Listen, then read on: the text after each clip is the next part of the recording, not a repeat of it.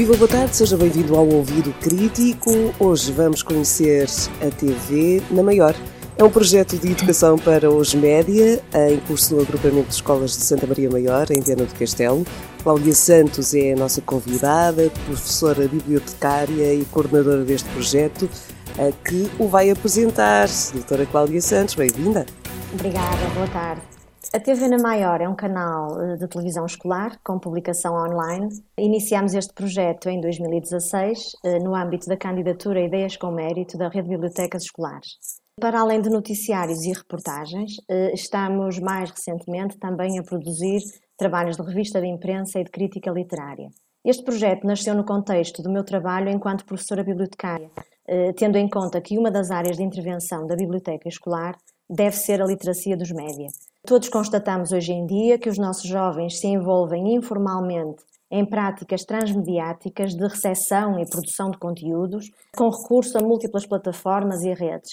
Isto não é necessariamente mau, eh, mas se for feito com mediação em contexto escolar, será um processo muito mais responsável e muito mais seguro. Foi então esta vontade de tornar a escola mais ativa na educação para os média que me fez lançar o desafio ao curso profissional de técnico de audiovisuais da nossa escola, que tem sido parceiro fundamental da biblioteca escolar neste projeto. Portanto, há aqui uma televisão que se desenvolve num agrupamento escolar, hum, que vai eh, também ao encontro da literacia para os média, e há mais objetivos com este projeto? Bem, o nosso objetivo último eh, é a melhoria das aprendizagens dos alunos. Neste caso, através do desenvolvimento da literacia dos média e com recurso a estratégias de aprendizagem que estão ancoradas na metodologia do projeto. Pretendemos, assim, trazer para a escola uma certa cultura de convergência mediática, eh, de resto, à semelhança do que se passa na nossa sociedade, em que os miúdos estão hiperconectados, e proporcionando aos alunos do ensino secundário, neste caso,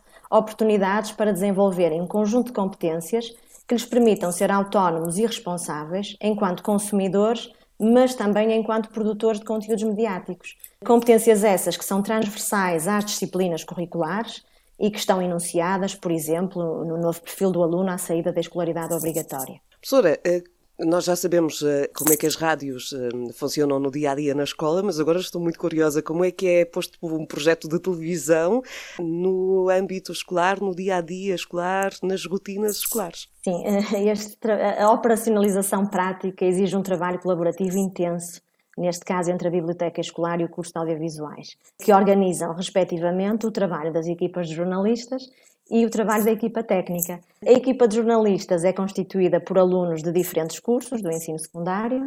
São estes alunos que produzem os guiões de entrevista e reportagem, redigem os textos, fazem as voz off e os pivôs de noticiários. Portanto, estas equipas são mais orientadas por mim, em trabalho na biblioteca, normalmente.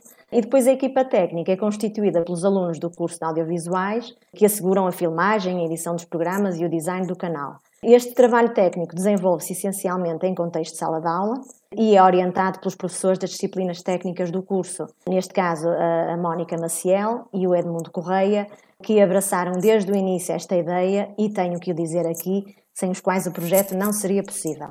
Um projeto de televisão envolve sempre muita, muita gente. É um trabalho de uma grande equipa. Imagino que no âmbito escolar também o seja. Como é que os professores e os alunos se organizam para que o projeto seja posto na, em prática todos os dias?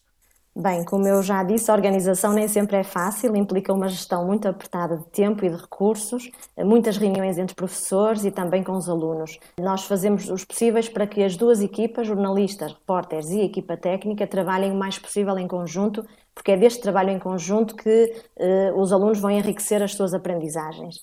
Eh, apesar do núcleo dinamizador ser constituído por três professores, eh, nós temos estabelecido muitas parcerias com professores de outras disciplinas, até com conselhos de turma inteiros, neste momento, como é o caso do nosso programa Palavras Revistas, que é produzido com uma turma do décimo ano e com os seus professores.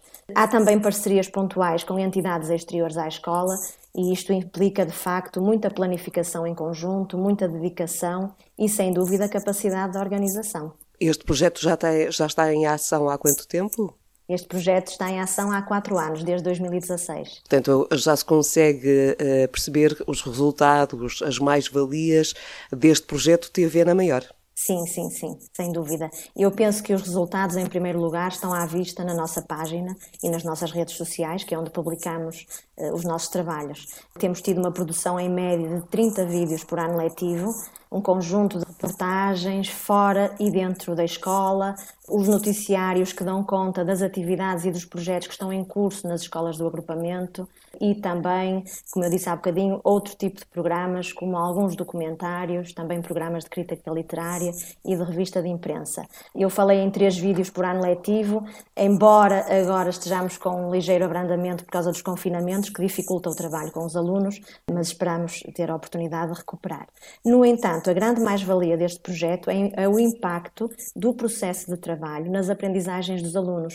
Eh, no ano passado fizemos uma auscultação aos alunos e estes apontaram aprendizagens várias que têm feito com o projeto no âmbito da seleção da informação, da comunicação oral escrita, do respeito pelos direitos de autor, do desenvolvimento do espírito crítico, da autonomia, da criatividade.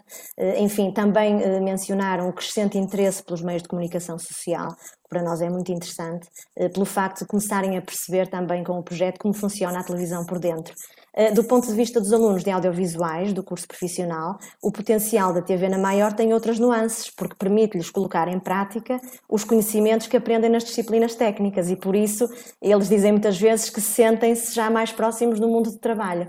Do ponto de vista da dinâmica da escola, agrada-me também pensar que este projeto ajuda a reforçar o papel da biblioteca escolar como um makerspace, eh, uma oficina de trabalho que se expande até ao estúdio da TV na Maior, que é um espaço diferente do da biblioteca e é um espaço de trabalho colaborativo onde se aprende experimentando, eh, onde se partilha e constrói conhecimento em conjunto e assim abre-se caminho eh, através do projeto TV na Maior para uma cidadania mais ativa e mais participativa. Eu, eu acho que é por causa desta vertente de educação para a cidadania que eu penso muitas vezes que o espírito da TV na Maior está perfeitamente alinhado com a filosofia do nosso agrupamento. Eh, o nosso agrupamento tem por lema é o conhecimento que te torna livre.